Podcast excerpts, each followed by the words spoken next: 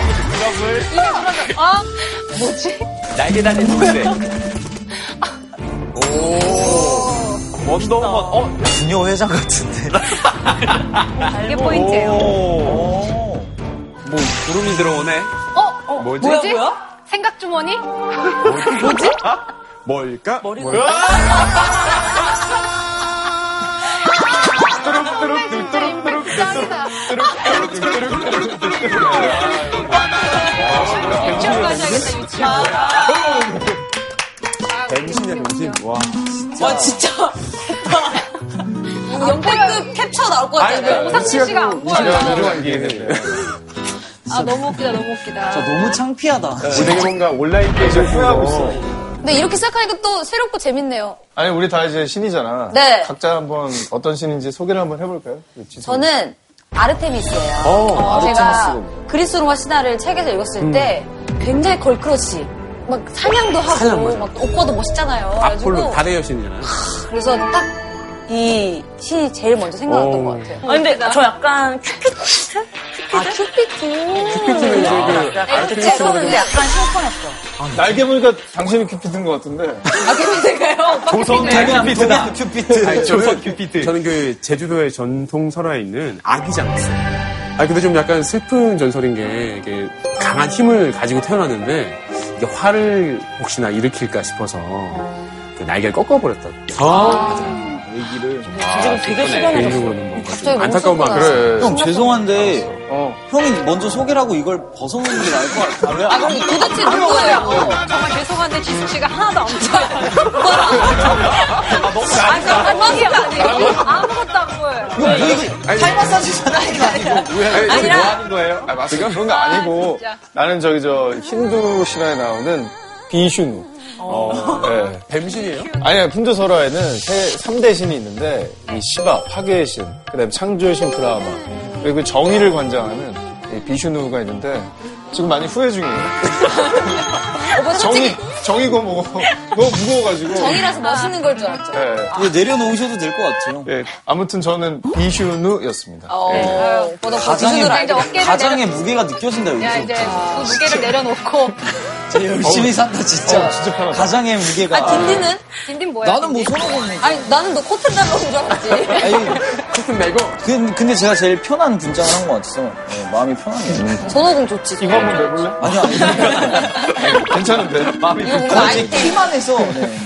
저는 네. 아킬레스예요. 아, 화살이 있는 거예요. 아킬레스. 아킬레스 아니야, 건이구나. 스파르타? 아킬레스 건. 근데 아킬레스를 떠올렸던 이유가 본인도 아킬레스가 있다고 생각해서 생각이 난 거예요. 아니 저는 트로이란 영화를 너무 재밌게 봐서 아~ 그래서 아킬레스 브래드 형은 제가 굉장히 매력적이라서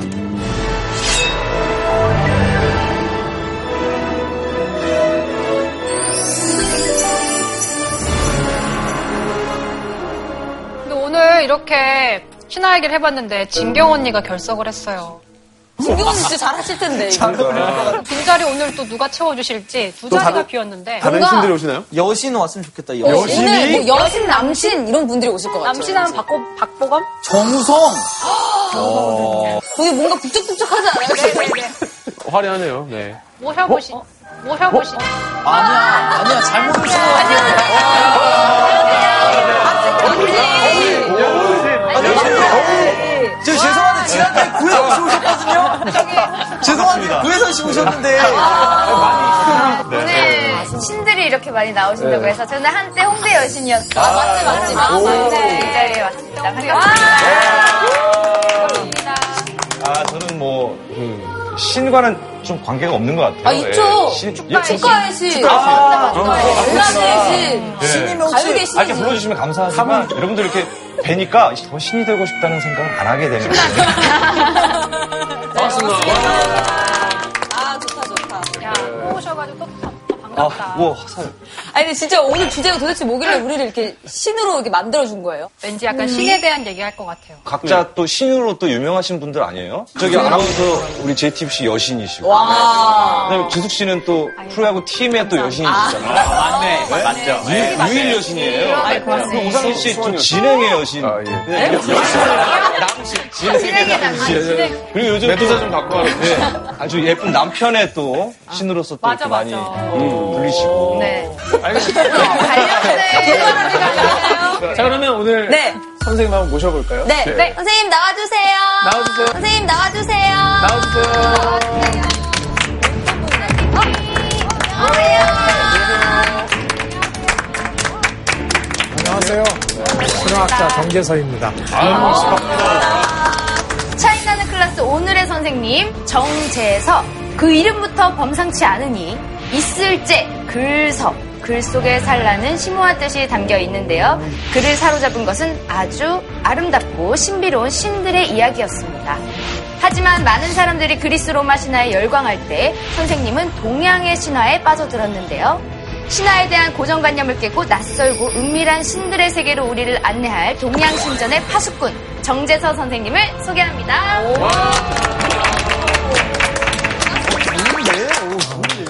그게 만족하십니까? 예, 아주 뭐 괜찮았죠? 대만족이고요. 정말 저의 그 특성을 아주 잘 잡아서 소개해 주신 것 같아요. 오늘 제가 이제 말씀드릴 내용은 우리가 익숙한 이 서양 신화보다도 어, 여러분들이 좀 이제 생소하게 느끼시는 이제 동양 신화거든요. 음. 어. 그래서 아, 이 차이나는 클래스 여기에 와서 차이나는 재미있는 신화를 어. 말씀드리려고 왔습니다.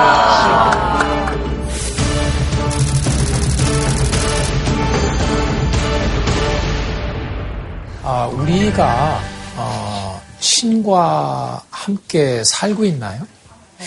어, 갑자기 갑자기 좀 목사님 쓸모없는 질문이. 말씀을. 신과 네. 함께. 신화가 정말 우리에게 가깝게 있다고 생각하시는지. 어릴 때는 왜 네. 뭐 그리스 로마 신화일지 전래동화 이런 걸 많이 읽었는데 예, 예. 좀 나이가 들면서 사회생활 하다 보니까 약간 그런 존재와는 좀 멀어지지 않았나 저는 개인적으로. 아, 그래서 근데 같이 살고 있다는 느낌은 잘 안 드는 것 같아요. 자, 이 실제 우리 문화에서 신화가 어떻게 아, 우리 주위에 있는지 한번 좀 어, 보시죠. 사이렌. 자, 이건 판타지. 이제 아시죠? 네. 네. 이 커피숍의 이제 그 로고잖아요. 네. 저것도 사이렌이에요? 사이렌. 어, 햇사람들을 그 네. 아름다운 노래로 네. 유혹해서 빠져죽게 하는. 그 다음에 또 이 게르만 신화를 바탕으로 한 반지의 제왕. 오, 게르만 신화.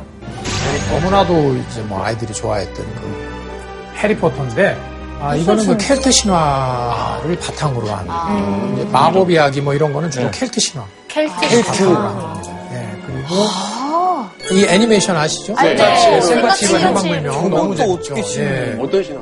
일본의 이제 그 요괴 이야기를 요게 어, 바탕으로 한 거예요. 가오나시. 그래서 이렇게 보면 정말 우리 그 생활 그이 주위에서 정말 신화가 많구나 하는 걸 아, 느끼게 되고요. 예, 그렇네요. 문화 산업이라고 그러죠. 문화 산업 특히 그 영화라든가 애니메이션 뭐 이런 거 만드는데 거기에 굉장히 신화가 중요한 그이 원료가 되죠. 예, 그래서 굉장히 이제 신화가 사실은 아, 우리에게 가깝게 있는데 특히 이 신화가 중요한 것은 우리의 어떤 그 상상력.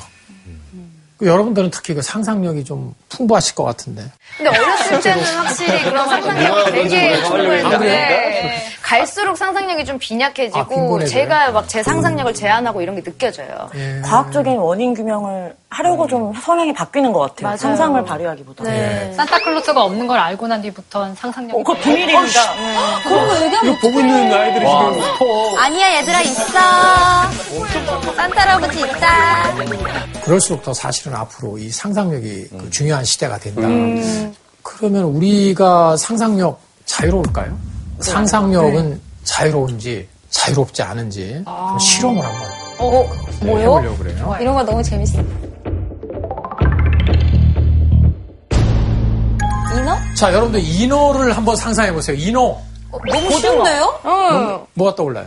그냥 그 인어공주. 디즈니 만화에 나오는 그 인어공주 있잖아요. 그렇죠. 어. 너무 예쁘네. 빨간 머리. 빨간 머리. 일단 예, 자, 이 인어죠. 당연히 그렇죠. 인어하면 인어입니다. 머리 길고 되게 날씬하고. 자, 인어하면 당연히 우리 인어를 상상하죠. 자, 근데 혹시 이런 인어 보신 적 있나요? 머리카락 남자 네. 인어는 아저씨 인어. 똑같이 인어인데 남성은 생각을 안 해봤어요. 약간 웹툰 같은데. 음.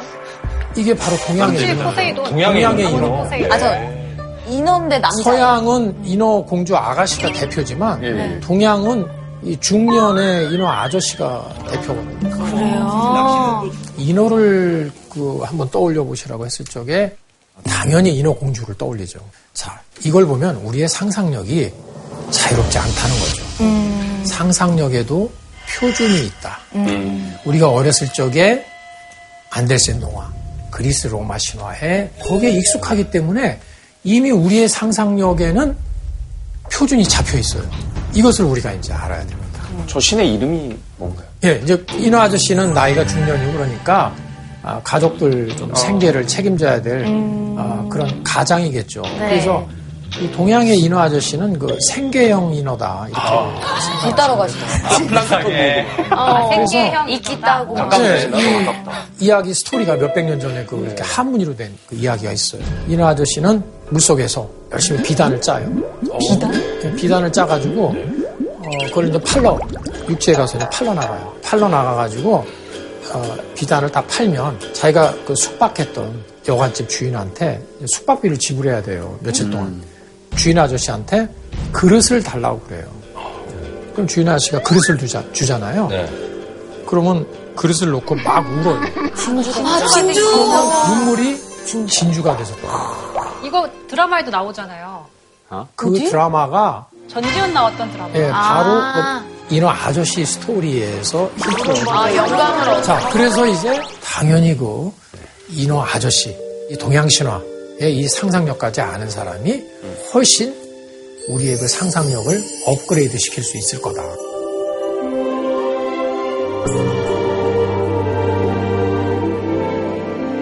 자, 그러면 아, 우선 이제 신화라는 것이 어떻게 해서 생겼는가 이것도 좀 어, 맞아요. 궁금할 궁금해요. 것 같아요. 그 신화를 생각할 적에 사람들의 그 마음이 어땠을까? 그 심리가 어땠을까? 어땠을 것 같아요? 그 저는 신화. 그냥 좀 다른 세력을 이기기 위해서 음. 우리가 그들보다 아, 아. 우월하다. 음. 이래서 약간 그런 식으로 목적이 많이 쓰이지 않았을까. 광고신화 같은 게. 우리는 뭐 그렇죠, 하늘의 자식이다.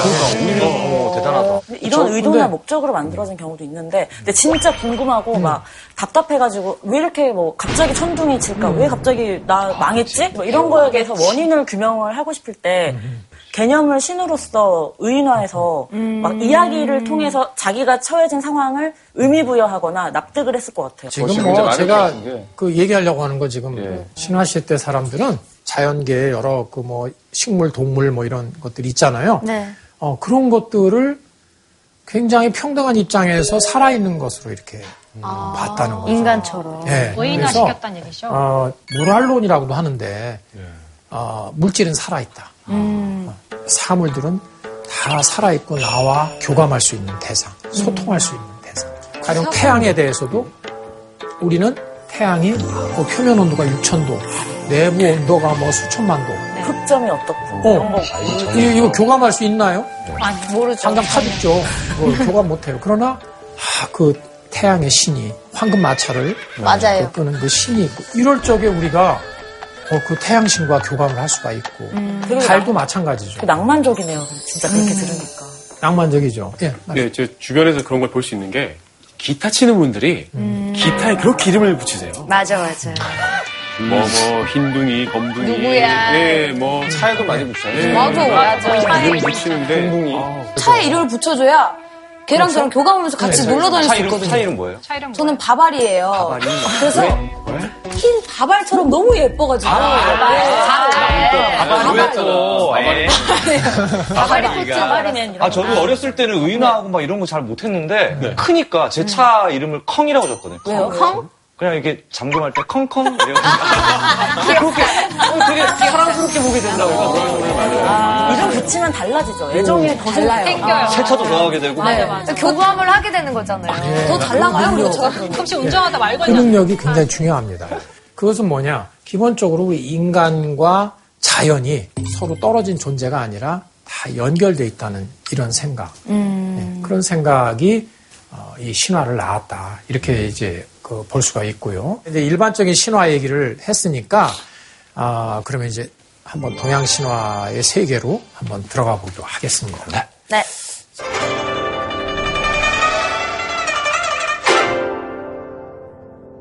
신화에서요.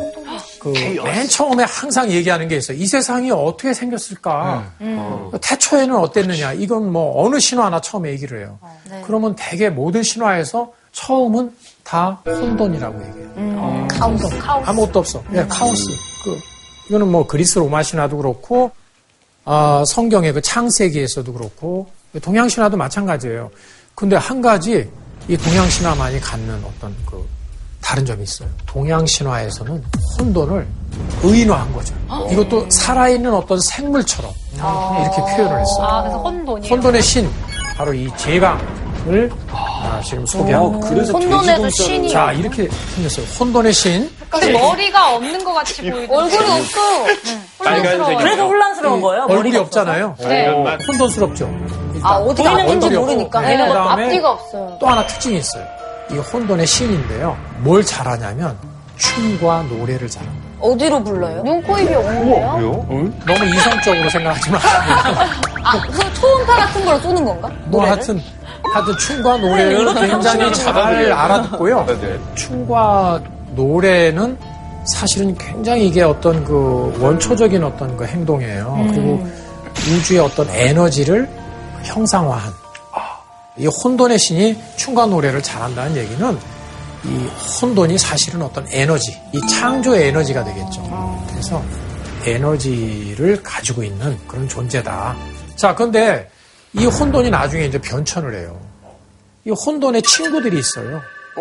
그 친구들이 있는데 이 혼돈이 굉장히 자기한테 잘해주니까 자기들한테 이 친구들이 눈과 코를 풀어주는 어유 예 지금 그 말씀하시네요. 자 친구들이 그래서 우리도 뭔가 보답을 해줘야 되겠다 하면서 아, 쟤는 근데 지금 다 좋은데 이게 이목구비가 없다. 그러니까 아 그거를 우리가 좀 보충해줘야 되겠다. 그래가지고 구멍을 어. 뚫어줘요. 그랬더니 어떻게 됐을까요? 눈이 평 나와요. 눈이 평 나와요. 안 나왔어요. 근데 아까 정원 씨 아까 뭐 네. 그래서 70을 하나씩 뚫어줬는데 일곱 개의 마지막 구멍 네, 구멍을 마지막 뚫는 순간 죽어버려. 맞습니다. 왜? 아. 굉장히 공부가 친구가 깊으세요. 아닌가 봐. 그러니까요. 정원 아, 씨가 장자 읽어보셨어요? 근데 만화로 된 장면을 참. 음. 아예 뭐 만화는 어쨌든 역시 좋습니다. 우투리답다. 음. 예. 자 그래서 이 그러나 그 친구들이 뭐 나쁜 마음으로 한 건 아니고 호의적으로 한 음. 건데 근데 그게 일곱 개나 뚫었으면 아- 너무 네. 근데 아까 너무 정말 많이 많이 뚫었다. 적당히 일곱 개면 뚫지 그래. 뭐 너무 많이 피를 흘려가지고 뭐 과다출혈 뭐 이런 거 아니고요 이 신화니까 그렇죠? 그 신화적인 의미를 생각해야 돼요. 혼돈 혼돈 상태 원래의 아주 원시적인 자연 상태잖아요. 네. 그런데 거기에다가 인위적인 어떤 힘을 가했잖아. 그러니까 더 이상 자연이라고 음. 혼돈이 하는 아니구나. 것은 인위적인 힘을 가하면 결국은 파괴된다. 음. 없어진다. 이러한 어떤 그 교훈을 아. 담고 있는 이야기죠. 자, 자, 그 다음에 이제 우리 이 또 동양에서 신들을 어떻게 또 의인화했는지. 자, 먼저 이 태양의 신. 아, 이 동양 신화에서는 태양의 신이 그 여성이에요, 여성. 희화라고 하는 예, 사실은 어머니인데 강물 같은 데서 지금 10개의 태양 아들을 낳아가지고 그 태양 아들을 어, 물에다가 이렇게 씻고 있어요. 목욕을 시키면 아, 그 아들들이 저 동쪽 바다에 거대한 뽕나무가 있는데 그 뽕나무에 이제 10개의 태양이 앉아 있다가 교대로 이렇게 떠올라서 아, 오, 창의력. 비추는 거죠. 이 근데 왜 세상을. 10개예요, 선생님? 왜 10개예요? 결국 이제 10개의 태양이 한 줄기 다 돌잖아요. 네. 그러면 그것이 열흘이 이제 한 단위가 돼요. 옛날에 이제 날짜를 계산할 때. 그게 순이죠, 순. 음. 그래서 지금도 상순, 중순, 하순 음. 한 자리. 네. 이게 바로 아. 이 신화에서 온 거예요. 자, 자, 어쨌든 이 태양의 그 여신, 그 희화가 있고요.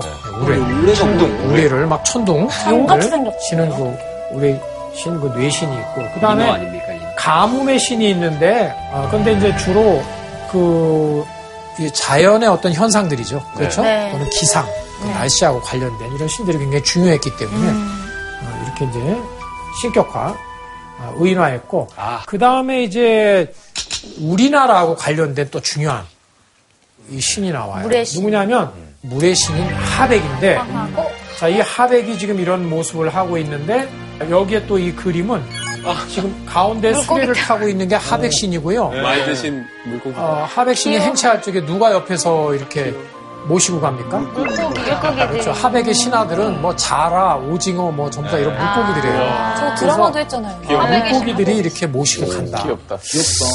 주몽이 바로 이 하백하고 관계가 있죠. 하백의 딸과 네, 사위잖아요. 예. 그렇죠. 예. 하백의 그러니까 딸 유아부인이 주몽의 어머니잖아요. 그러니까 주몽의 외할아버지가 바로 이 그 하백 신이에요.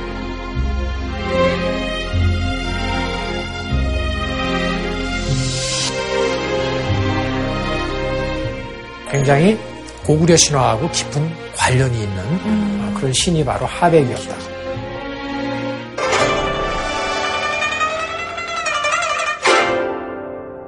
이번에는 이제 이 세상을 어떻게 이제 그 신들이 창조했나. 아, 한번. 자, 이 그림을 한번 보시고요. 먼저 혼돈 시기가 있었다고 그랬죠. 네. 네. 어, 그 가운데에서 아주 큰 사람, 거인이 태어나요. 엄청나게 큰 거인이. 아, 그 이름을 반고라고 하는데 이 거인이 혼자 몇만 년을 살아요. 그 살다가 이제 나중에 이 거인이 나중에 이제 그 죽게 돼요.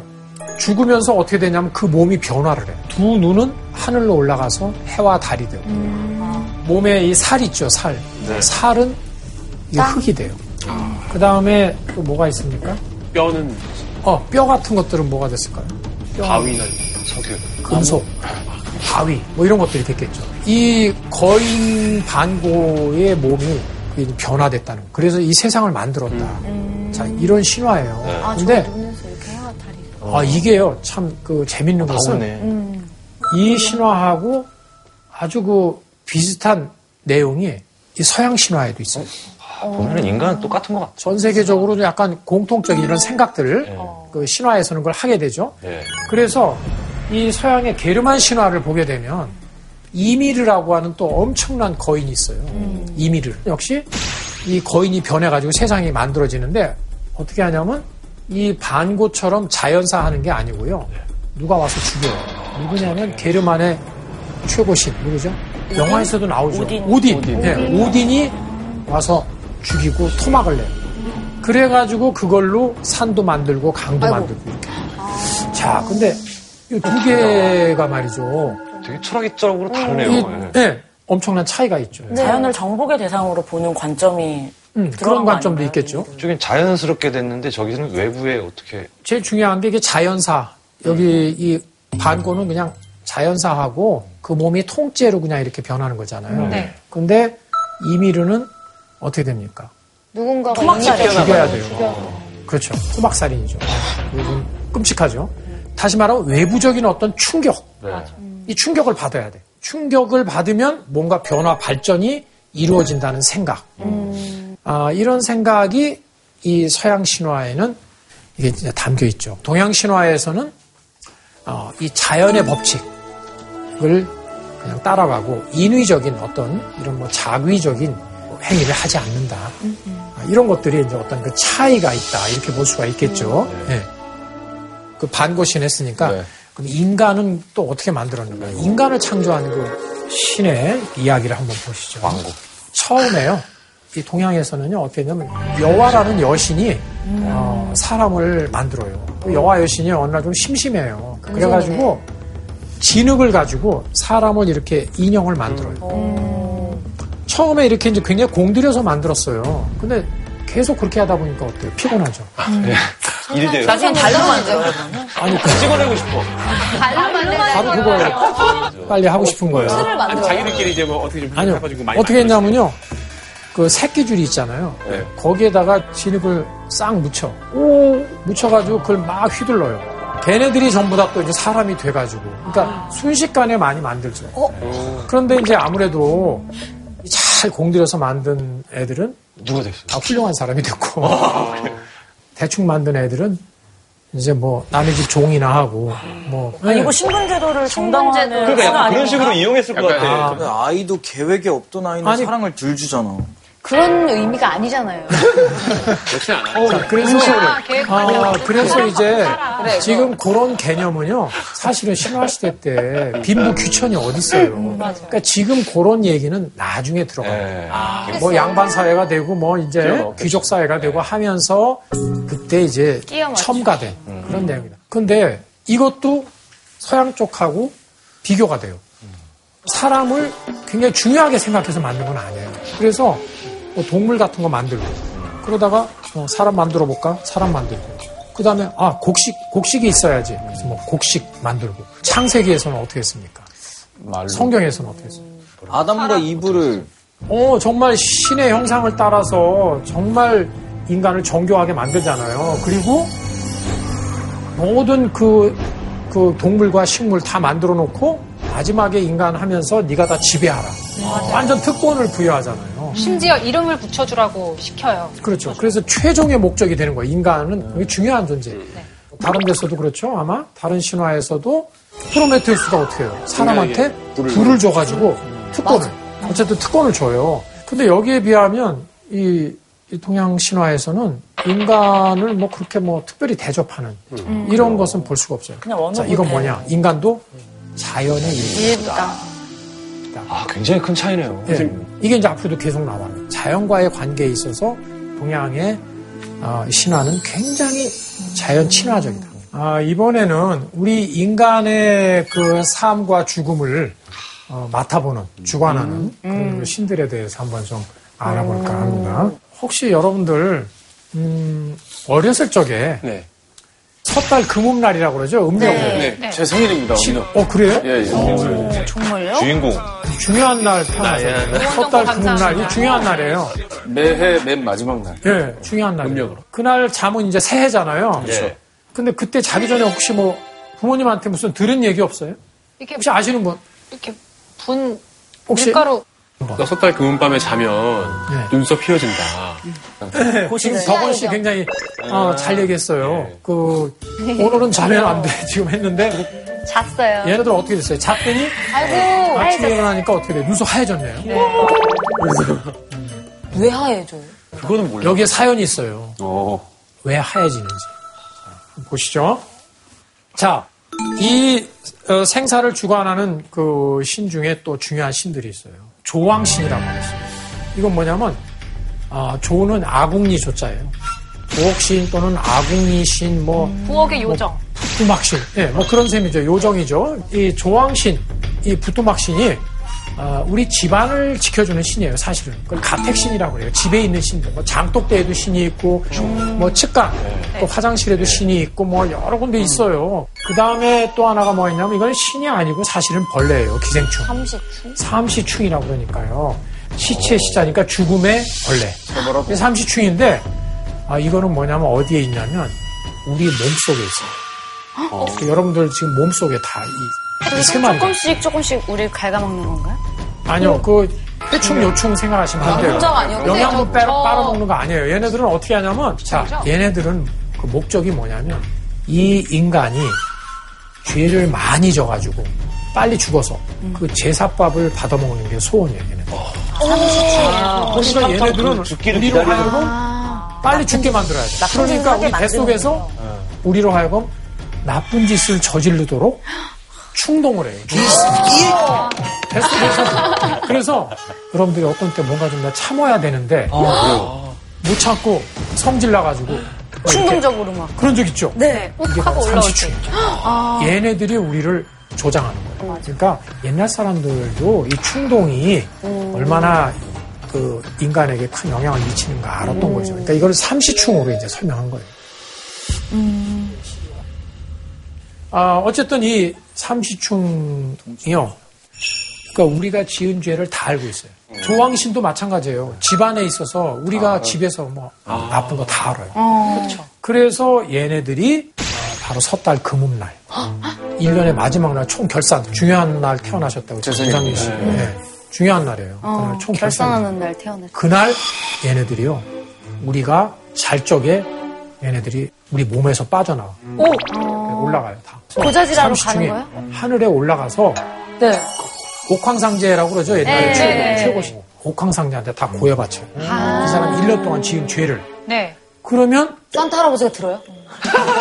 아니 오늘 산타가 나올 때가 아니죠. 옥황상제예요. 뻥이 거기서 왜 나와? 옥황상제가 다 듣고 그 다음에 그 사람이 1년 동안 지은 죄만큼 그 사람의 수명을 깎아요. 목숨을. 아. 중요하네. 그래서 이 보면 해마다 이 피부가 이 달라지고 없던 네. 게 어, 죄만큼 생기고 깎인 어, 노화가 되는 게 다크. 그렇죠. 그렇게 되죠. 인 사람은 죄를 좀 줄져서 들리네. 정말. 그럼 어떻게 해야 돼? 이거 대비를 해야 돼요. 아. 어떻게 하면 돼요? 얘네들이 우리 안 자는 잘 자지 그날 말아야지. 안 자면 얘네들 못 올라가요. 못 이루게. 그러면 해마다 네. 아, 소극. 오상진 씨 생일날만 안 자면 돼. 그러니까. 아, 근데 진짜 온라인 파티를 하면 되겠네. 그렇죠. 그래서 억지로는 옛날에는 파티도 하고 막 그날은 술 먹고 막 노래 부르고 잠을 안 자려고. 아, 쟤네는 근데 그 그래- 분석이 있어요.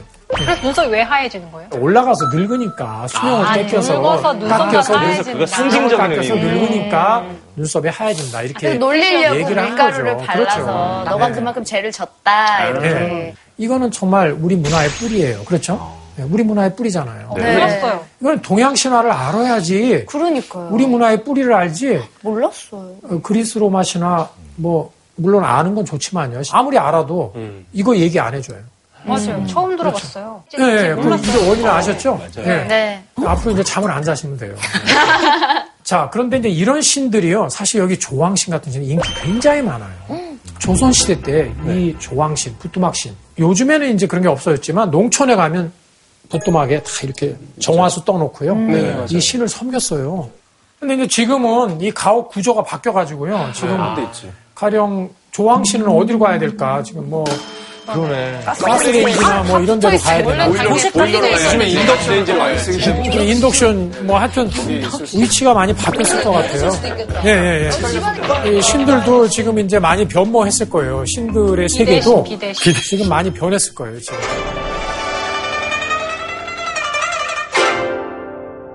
자, 그 다음에 이제 또 인기 있는 신들이 있어요. 바로 여신이죠. 여신들. 음, 어, 아이린, 나오네. 여신들. 예. 레드벨벳. 자, 이제 한번 그 여신들의 세계를 한번 보시기로 하죠. 우리 동양에서 굉장히 인기도 많았고, 정말 여신 중에 여신이로, 어, 숭배되었던 여신이 누구냐면, 서왕무라고 하는 그런 여신이에요. 거기서 나오잖아요. 그 하늘의 시요. 서유기에서 예. 그 소공이 훔쳐먹는 그렇죠. 복숭아 복숭아. 밭의 주인이 네. 서영모잖아요. 예. 바로 그 신화에서 온 거예요. 서왕모 신화. 자, 이 서왕모는 처음에 이 모습은요, 이렇게 원시적인 이런 모습이에요. 이 마귀 할멈 같이 생겼어요. 마귀 할멈. 여신인데 좀 음. 이쁘게 그려주지. 처음에는 이랬어요. 주름을 좀 많이 마귀알몸처럼 넣었다, 이런 그치? 모습이었는데, 그러니까 이 서왕모가 이런 모습을 한 거는 그때는 죽음의 여신의 성격이 강했어요. 근데 나중에는 바뀌어요, 이게.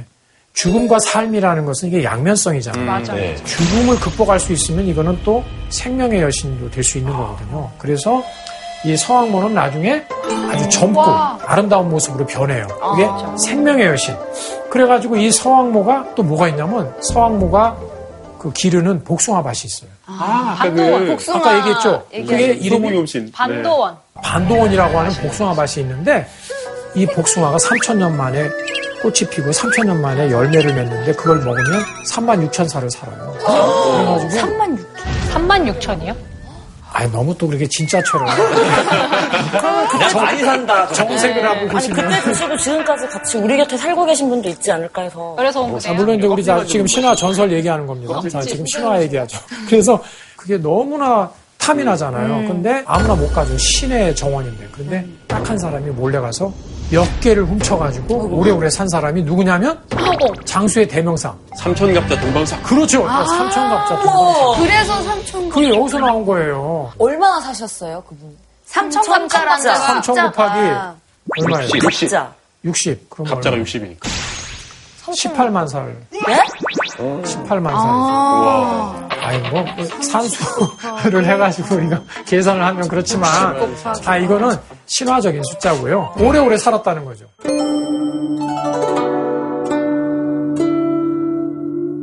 서왕모의 궁, 그 궁궐 옆에는 아름다운 호수가 있어요.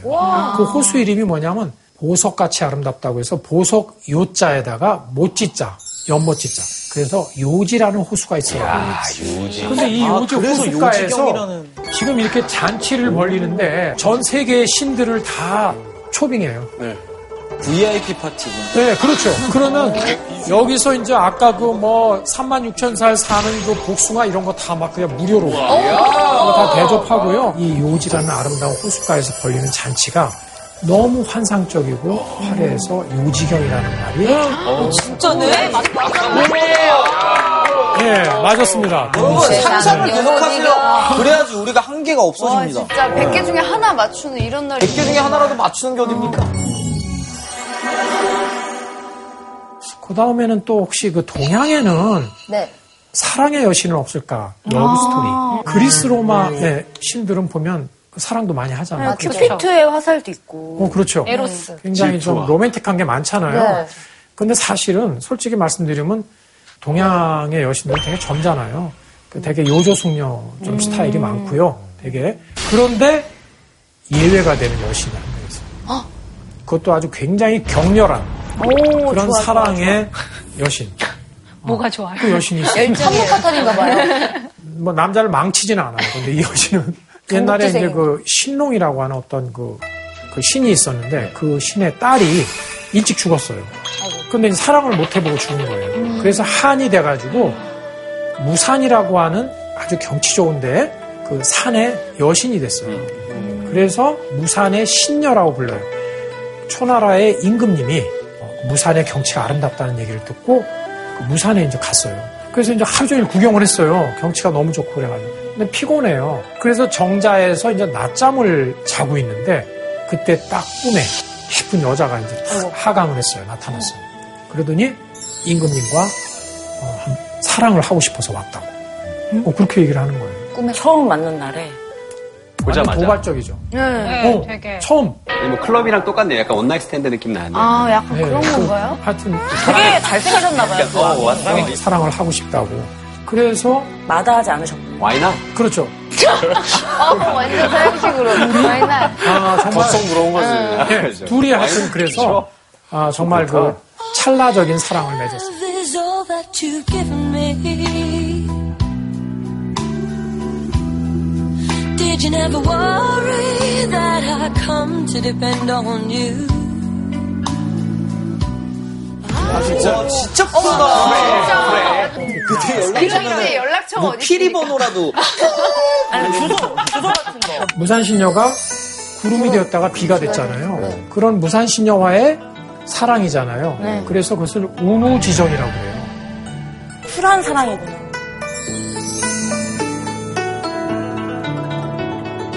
자, 그 다음에 그 여신 중에서도 가장 아름다운 여신. 아름다운. 실제는 누가 있나요? 실제 동양의 미인. 눈썹 찍히는 양귀비. 시보다 양귀비. 양귀비 아이린. 애교, 소교.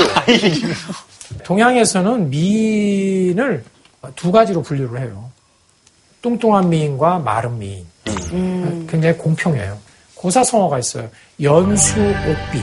조비현이라는 아, 이 여자는 마른 미인의 대표예요. 이 여자는 어느 정도로 말랐냐면 그 황제의 그 손바닥 위에서 춤을 췄대요. 아니 그러면 마른 게 아니라 소인 아닌가요? 소인? 어느 팅커벨. 여자- 팅커벨. 아니, 그러니까 과장법이죠. 그 다음에 이제 옥비가 뭐냐면 옥은 양옥환. 양귀비의 본명이에요. 양옥환. 그 양귀비는 살찐 미입니다. 어. 뚱뚱한 비만 미. 어. 그 이 동양에서는 그렇게 이제 공평하게 마른 미인, 뚱뚱한 미인 다 인정을 했다는 거죠. 네. 자 그러면 어, 동양의 최고 그 미인 그 항아라고 하는 여신에 대해서 알아보고 있습니다. 항아. 항아 들어봤어요. 자, 항아. 이 항아는 원래 그 활을 잘 쏘는 그 예라는 영웅의 아내였어요. 근데 어느 날 그 남편인 예가 그 서왕모한테 불사약을 얻어왔어요. 그래서 이것을 갖고 와서 아내인 항아한테 주면서 나중에 좋은 날 택해서 먹고 오래오래 살자. 그러고 잠깐 맡기고 외출을 했어요. 근데 이 항아가 욕심이 났어요. 이거 내가 혼자 다 먹으면 하늘에 올라갈 텐데. 그래가지고 남편이 외출한 틈에 2인분을 다 먹었어요. 이놈의 마음대로 아이고 이거 어, 네, 그랬더니 탈라지 않나? 항아가 몸이 둥둥 떠가지고 어. 하늘에 올라가요. 진짜 달에 갔더니 사람이 없어요. 개수나무만 이렇게 음. 쓸쓸하게 있고요. 옥토끼가 그냥 방아만 막 찍고 있는 거죠. 저기 뭐? 저 이 달나라의 그 예쁜 그 미인이 혼자 저렇게 외롭게 살고 있다. 믿거나 말거나 하지만 그걸 듣는 그 시인들이라든가 뭐 이런 거그 남성들이 받아? 엄청 자극받은 거죠. 문학 작품에서. 네, 아, 영감을 많이 얻는 쓰이네. 나중에요. 이 중국이나 우리나라가 유교 사회 가부장 사회가 됐어요. 네. 가부장 사회에서는 어때요? 여자들이 어때야 돼요? 어떻게 해야 돼요? 순종해야 되고 선모 어, 양처를 강요하죠. 억압받았기 여필 종부. 네. 반드시 남편 따라다녀야 되고. 남편을 배신하고 달에 간다는 거 일부 상상도 종사. 할줄 못- 상상도 뭐 일부 종상. 그렇죠. 그래야 돼요. 그래서 신화가 거기서 이제 또 바뀌어지죠. 어떻게 바뀌어? 어떻게 바뀌냐? 어떻게 바뀌어? 어떻게 바뀌냐? 상하가 하늘로 올라가. 여기까지 같아. 올라가는데 중간에 몸이 갑자기 변신. 흉측한 두꺼비로. 아, 남편 버리고 아, 갔더니 그, 네. 그 예쁜 여자가요. 완전 두꺼비로 변해가지고. 벌받았는 거. 그래가지고 그게 도저히 하늘에 창피해서 갈 수가 없어요. 그래서 밤에만 다니는 그 달나라로 가서 숨어서 거기서 후회하면서 남편 잘못일 걸 잘못일 걸 후회하면서 살고 있다. 엔딩을 바꿨군. 아 이렇게 신화가 바뀌어요. 그러니까 그다음부터 이제 교육이 돼요. 어, 아, 이거 봐라. 그 남편 잘 안 보시면 저렇게 항아처럼 두껍이 된다. 어, 이렇게 이제 가르칠 수 있잖아요. 이 이야기의 힘이 정말 세네요. 그렇죠.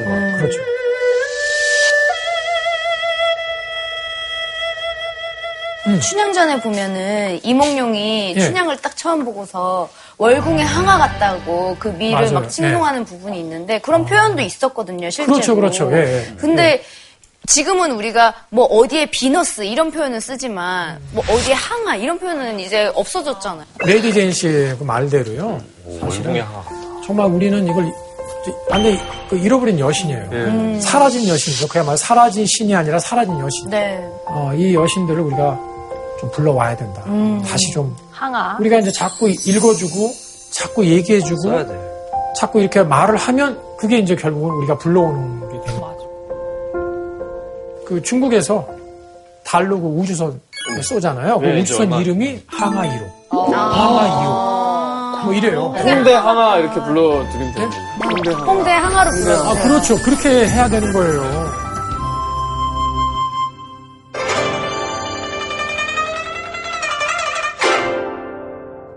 이번에는 이제 그 남자신들. 네, 기다렸습니다. 남신. 남신. 왜 제가 지금 여신을 먼저 살펴봤냐면 사실 그 신화에서는 여신이 먼저예요. 여신이 먼저 이 세상을 창조했고 또 그리스 신화도 보면 가이아가 네. 다 돼지의 창조하잖아요. 여신이 응, 먼저. 다 창조하고 그리고 그 다음에 이제 남신들이 나와요. 남신들의 경우에는 주로 이제 그 다음부터 뭐죠? 싸우고. 전쟁, 힘과 관련된 전쟁. 사륙, 막 죽이는 거, 주로 정복 이렇게 이제 성격이 달라지거든요. 네. 자, 어, 동양의 남신 중에서 이제 아주 큰 신들 먼저 염제 신농이라고 하는 그 신이 있는데 농업의 신이에요. 농업의 시. 그리고 뭐 불의 신이기도 하고 의약의 신이기도 해요. 의약. 하루에 100번, 100가지 풀을 일일이 맛을 봐요. 그중에서 아, 어떤 건 좋고 어떤 건 나쁜 걸 가려가지고 사람들한테 가르쳐줘요. 그러다가 독초를 먹고 또 한동안 죽어있을 수도 있어요. 음. 감동받았어. 신동 씨가 이렇게 인간을 위해서 희생적으로 했다는 거죠. 네. 소머리를 하고 있어요. 예, 고구려 이 벽화에 등장을 해요. 근데 소머리를 한 사람이죠. 아, 여기서 재밌는 것은요. 지금 이 그림을 한번 보시면 이 신농하고 똑같이 생겼죠. 네, 네. 미노타우러스. 예, 테세우스 신 아까 분장하셨죠? 네. 체세우스가 미노타우러스를 잡고 있습니다. 예. 예, 그래서 지금 미노타우로스를 제거하죠. 음, 왜 그러냐면 미노타우로스는 식인 괴물. 똑같이 소머리를 했지만 사람 잡아먹는 괴물. 신농은 똑같은 모습이지만 굉장히 아주 우리에게 좋은 신이고 아주 훌륭한 자비로운 신이에요. 약간 신나 보여요. 발걸음도 음, 그래서 가벼워. 어딘가 사람들 막 지금 막 뭐 도와주러 가는 것 같아요. 네. 그렇죠? 아, 이런 그림이 고구려 벽화에 세 번이나 나와요. 아. 굉장히 고구려 사람들이 이 신을 좋아했던 음. 거예요. 자, 그런데 그러면 이 차이가 어디서 나올까? 일단은요, 이 똑같이 이제 반인반수예요. 그러면 우리가 생각할 적에 반인반수는 어때요, 여러분들? 좀 두렵죠. 무서 무서운 어, 이질적인 반인반수는 어때요? 일단은 괴물이잖아요. 네. 이게 우리의 기본적인 상식이에요. 근데 바로 신농은 반인반수지만 괴물이 아니에요. 음, 신이죠. 자, 자, 왜 그러냐. 그리스 시대는 인간이 중심이에요. 음. 인간이 표준. 그래서 그리스의 신들도 완전한 인간의 모습으로 표현돼요. 그래서 다 미나 미녀예요. 음. 거기에다가 인간보다 못한 자연, 동물이 섞이면 어떻게 돼요? 사악한 존재가 돼요. 그래서 그리스 신화에서의 반인반수는 한결같이 괴물이에요. 스핑크스, 뭐 사이렌 다 그래요. 동양에서는 동양에서는 인간이 자연을 깔보지 않아요. 자연을 존중하고 인간이 자연과 함께 하는 것이 가장 완전하다고 생각해요. 그래서 이 동양의 신들은 되게 반인반수의 형태가 많아요. 이것이 굉장히 앞으로 중요해요. 요즘에는 이제 그 융복합의 시대다 해가지고 하이브리드. 인종과 인종 어, 서로 다른 존재들이 지금은 다 같이 이렇게 공존하는 이런 음. 그 시점이죠. 이 캐릭터는 굉장히 중요한 아이콘이에요. 앞으로의 시대. 자 그래서 신롱은 이제 처음에 이제 이 세상을 지배했어요. 그러다가 나중에 또 강력하게 등장한 그 신이 있어요. 그게 누구냐면 황제라고 하는 신이에요. 황제. 예. 저희가 알고 있는 그 황제. 그 황제 임금 황제하고는 달라요 한자가. 예. 근데 사실은 이 황제도 반인반수예요. 용의 모습을 했어요. 용. 그 염제를 이제 말하자면 몰아낸 거죠. 황제가 하늘에 태양이 두 개 있을 수는 없잖아요. 이제 그런 셈이죠. 말하자면 황제가 그 최고신이 되는 데에는 여러 가지 어려움이 있었어요. 많은 전쟁을 치렀고 또 염제의 그 부하들하고 또 전쟁을 막 치르고요. 황제가 신들의 패권을 잡게 된 것은 아주 굉장히 이상한 동물을 만나서요. 그 동물이 뭐냐면 그 동물이 뭐냐면 백택이라고 하는 동물인데 이렇게 생겼어요. 백택. 그것의 이름은 이 백택이 근데 어떤 재능이 있었냐면 이 세상의 모든 귀신과 요괴들에 대해서 다 파악을 하고 이 백택이 알고 있는 귀신 요괴가 11,520마리에 11,520마리예요.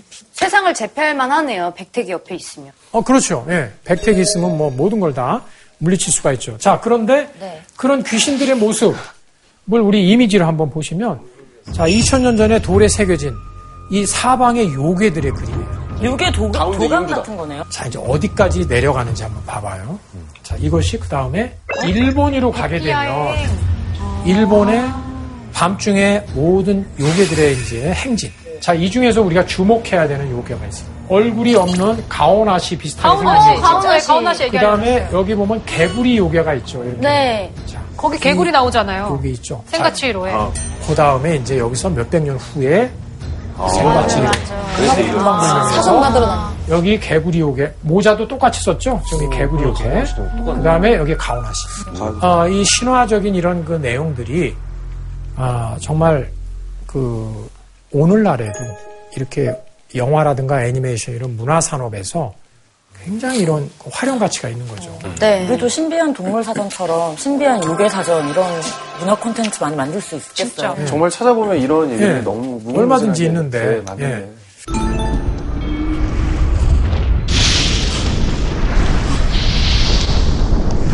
몽기가 나타난 거죠.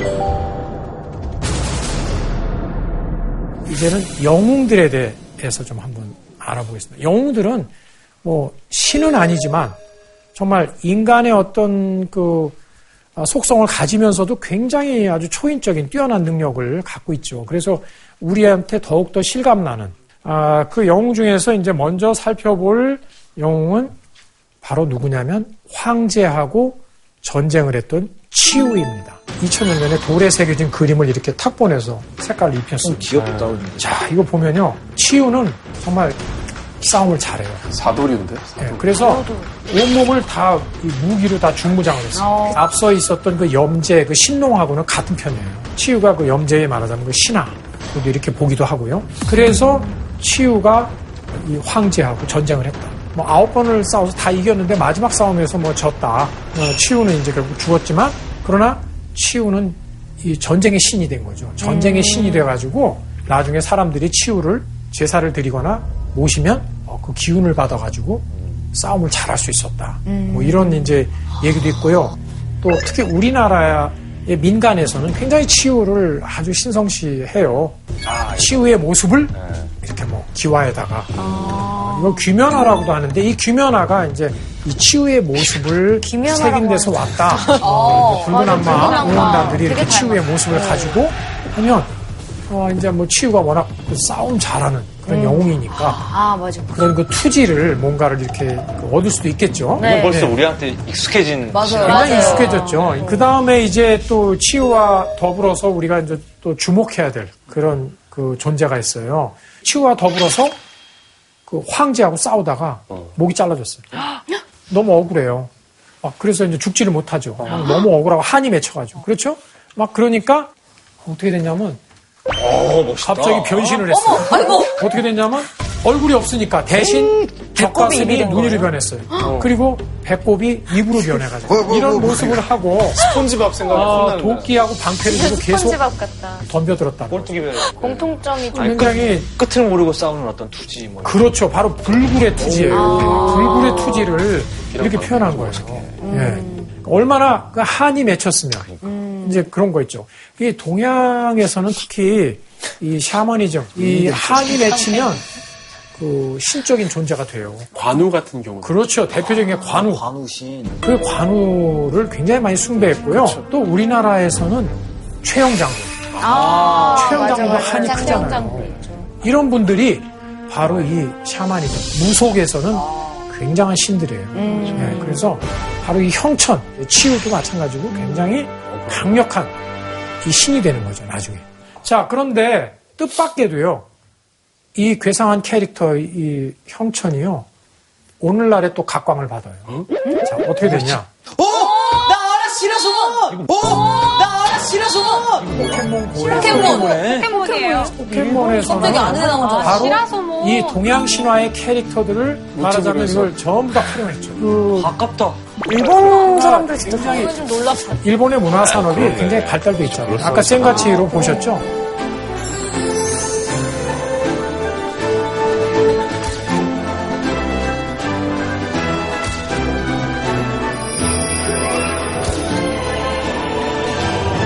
자, 그 다음에 이제 중요한 영웅을 또 오늘 좀 말씀을 드릴게요. 예. 불쌍한 남편 아닙니까? 자, 하나의 남편. 자, 서양의 영웅 하면 벌써 헤라클레스가 딱 나오죠. 바로 그런 것처럼 동양의 영웅 하면 바로 예. 헤라클레스는 주로 이제 기운이 세잖아요. 힘이 세고 이제 그런데 이 예는 활을 잤어요. 이 동양의 영웅들은 활을 잤어요. 주몽. 주몽도 그렇죠. 네. 태양이 10개가 있, 었다고 그랬죠. 네. 열 10개가 교대로 이렇게 하나씩 떠올라야 되잖아요. 그런데 어느 날 10개가 동시에 떠올라요. 다 말랐겠다 10개가 동시에 떠오르니까 어떻게 됐겠어요? 다 말라요. 아, 바싹바싹. 막그 가뭄에. 사죽고 난리가 났어요. 얘를 시켜서 태양을 쏴라. 그래가지고 얘가 진짜로 태양을 향해 쏴요. 그래서 아홉 개를 격추하고 한 개를 남겨서 그래서 이제 성공했어요. 그래서 영웅이 됐어요. 아마 영웅이 됐는데 나중에 비참하게 죽게 돼요. 왜요? 아, 인류를 구하면 뭐해. 부인한테 버림받는데. 말씀드린 대로 그렇죠. 그 아내 항아가 어, 불살 갖고 도망가 버린 거. 그래서 아내가 도망가 버려서 얘는 혼자 네. 살아요. 네, 너무 쓸쓸해. 그래가지고 학교를 만들어요. 이 활 쏘는 학교. 그 제자들이 막 굉장히 많아요. 근데 어떤 제자 하나가 있는데 얘가 굉장히 똑똑해요. 그래가지고 이 스승인 얘가 이 제자를 굉장히 좋아했어요. 아주 총애했죠. 근데 이 제자가 아주 굉장히 나쁜 흉악한 마음을 가진 제자. 어떤 생각을 했냐면 야 이 스승인 일인자이 스승만 없으면 내가 일인자가 된다. 어, 이런 아주 그냥 요요요요. 그래가지고 어느 날 어느 날 스승인 얘가 사냥 갔다가 돌아오는데 길목에서 기다리고 있다가 복숭아 나무 몽둥이를 깎아가지고 문틈에서 기다리고 있다가 스승인 얘가 들어오는데 그냥 뒤통수를 쳐가지고 죽었어요. 그 스승인 얘가. 그러니까 비명 횡사한 거죠. 그 백성들이 너무나 슬프고 안타까워요. 자기네들을 위해서 헌신했던 영웅인데 어처구니 없이. 그래서 성대하게 제사를 지내고 스승인 그 예를 귀신의 우두머리 신이로 숭배했어요. 그래서 예는 아, 비록 억울하게 죽었지만 귀신의 우두머리 신이 돼서 무서울 게 없어요. 근데 딱 하나 무서워하는 게 있어요. 와이프. 뭘 무서워하겠어요? 네. 복숭아 때문에 배신당하고 복숭아 나무에 맞아가지고 죽었잖아. 아, 맞아요. 지금 잘 얘기했어요. 지금 그래서 귀신들이 복숭아 나무 싫어한다고. 음, 그래서 그래서 그럼 혹시 댁에서 제사 드리는 제사 드릴 적에 제사상에 모든 과일은 다 놓지만 딱 안 놓는 과일이 하나가 있어요. 뭐예요? 복숭아. 복숭아죠. 귀신의 우두머리도 무서워하는데 조상 귀신님들이 오시다가 그거 보면 어떻게 돼요? 무서워서 못 오셔요. 귀신 쫓을 때 지금도 무속인들이 귀신 쫓을 때 뭘로 때려요? 복숭아 나무 복숭아 나무 뭐 가지. 가지로. 자, 뿅하고 나타나거든요. 예, 그런 것들의 뿌리가 바로 이 동양 신화예요. 아, 이걸 이걸 알아야지. 알아야지. 애들한테 얘기해 주고 그러니까 맞아 맞아. 와, 너무 재밌어. 지금도 어, 물론 이제 그 그리스 로마 신화도 굉장히 중요한 상상력이고 또 우리가 그래서 또 많이들 읽고 공부도 했고 또 재밌기도 하고 그러지만 그리스 로마 신화가 달의 앞면과 같다면 우리는 항상 달의 앞면만 보면서 살잖아요. 그러니까 그거는 그거대로 하나의 그 우리의 그 상상력의 이제 양식이고 정말 우리가 그 동안에 잊어버렸던 이쪽 달의 뒷면과 같은 동양 신화의 그 상상력에 좀 주목해야 된다 하는 지금 이제 이 동양의 신들을 한번 살펴보셨잖아요. 네. 근데 서양의 신들하고 어떤 차이가 있을까요? 좀 인간 친화적이고 인간에 가까운 것 같아요. 서양 신화 보면은 음. 이미 신으로 태어났어요. 지금 이제 거의 그런데요. 접근하고 있어요. 예, 동양 신화를 보면 음. 일반 사람이었지만 이제 무언가의 일을 계기로 해서 신이 된 음. 거예요. 예, 공을 맞습니다. 세우거나 착하게 살거나 예, 뭐 예. 이러면 자, 신이잖아. 이 서양의 신들은요, 그리스 로마 신화의 이제 그 신들은 보면 제우스든 뭐 이제 그 헤라든 처음부터 신이에요. 그리고 신과 인간 간의 이 차이 또는 간극이라고 그러죠. 이게 엄격해요. 그래서 대부분 그리스 신화의 영웅들이 나중에 파멸, 비극으로 되게 끝나죠. 왜? 교만해가지고 신의 지위 넘보고 이러다. 그러니까 신과 인간 간의 관계가 엄격하다. 근데 동양의 신은 신과 인간 간의 이 관계가 연속적이다. 이것이 굉장히 느슨해요. 인간이 내가 노력해서 신이 될 수 있어. 음. 또 아까 같이 이제 뭐 희생을 했다든가 뭐 다른 어떤 공을 통해서 아주 굉장히 그런 면에서는 아주 그 근본적인 어떤 차이가 있다. 예. 그래- 그러면 음, 여러분들도 이제 말하자면 우리 우리 한국 사람이니까요. 여러분들도 신이 될 수 있네요. 아까 물론 한 번 되긴 했지만 어, 떤 신이 한번 내가 신이 되고 싶어요. 어떤 신이 아, 되고 신이 싶어요? 되겠어요. 부동산의 신인 거예요. 부동산의 신이면 그거 굉장히 돈을 많이 어플 벌겠네요. 이름 같은데. 저는 아까 그 신농 그 너무 감명 깊게 아, 받아가지고 네. 약간 제가 하는 직업도 이렇게 음악을 만들고 위로를 주고 그러니까 약간 치유의 신 뭐 이런 아, 치유의 신 어울려요. 네. 저 지숙 씨 추천하고 싶은 핸드메이드의 신. 아, 만드는 거. 뭐든지 손으로 어, 네, 하는 거 다 손재주. 잘하잖아요. 장인이자 손재주도 장인. 있고. 근데 저는 사실 이런 생각 했어요. 뭐? IT의 신이 있을 것 같아요.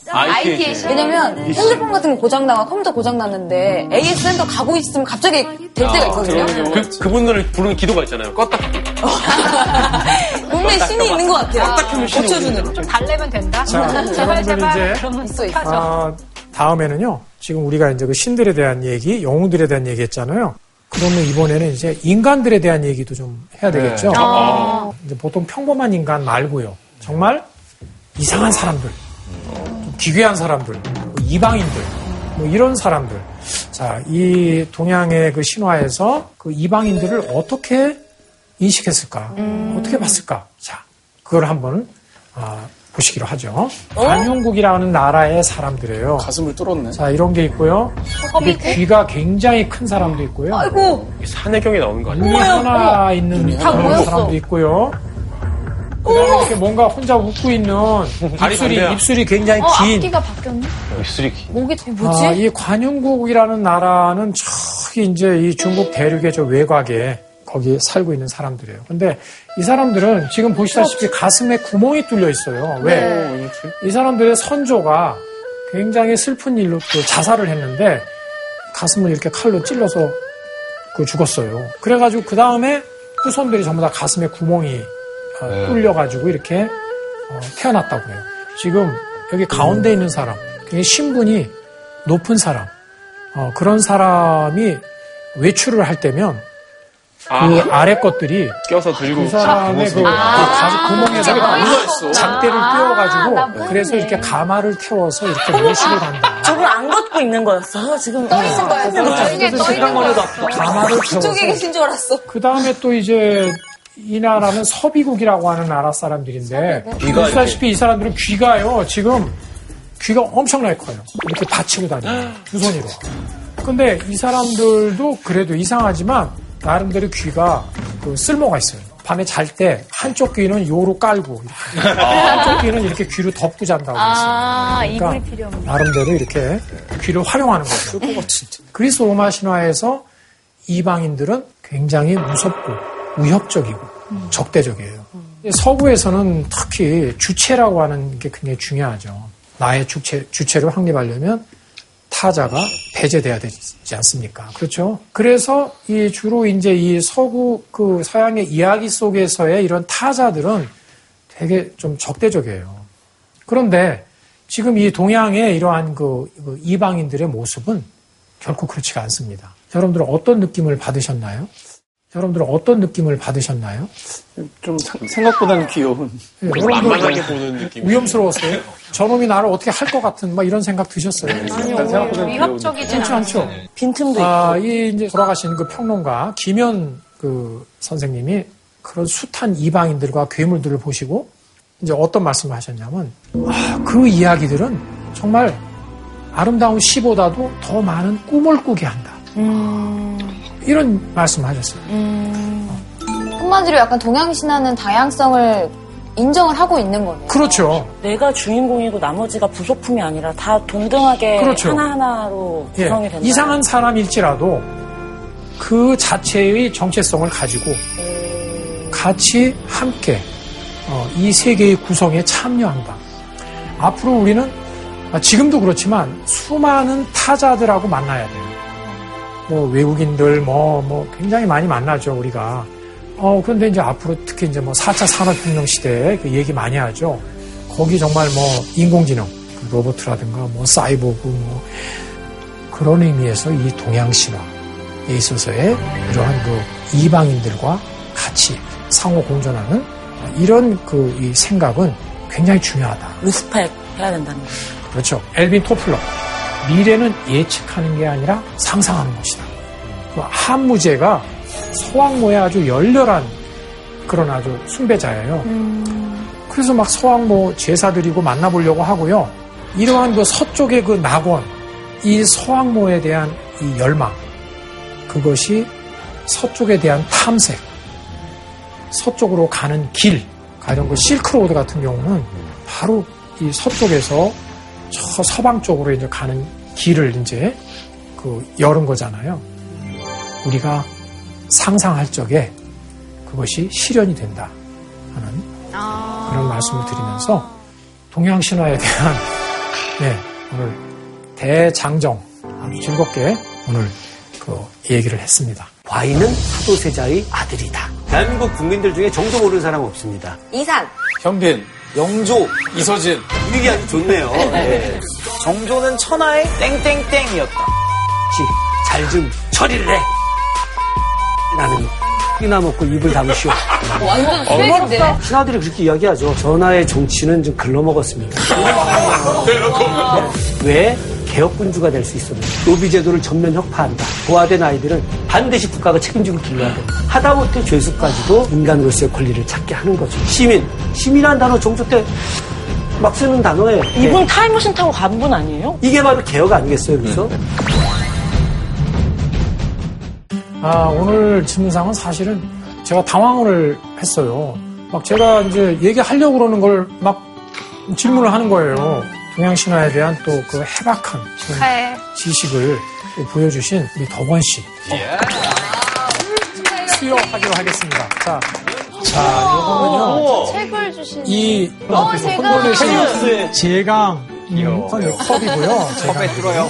정말 잘 만들었어요. 정말 예쁘네요. 컵에 용도가 아, 그리고 이야기 동양 신화. 아, 제 책입니다. 자, 이거 공부 많이 하시길 바랍니다. 네, 네. 수고하셨습니다. 네.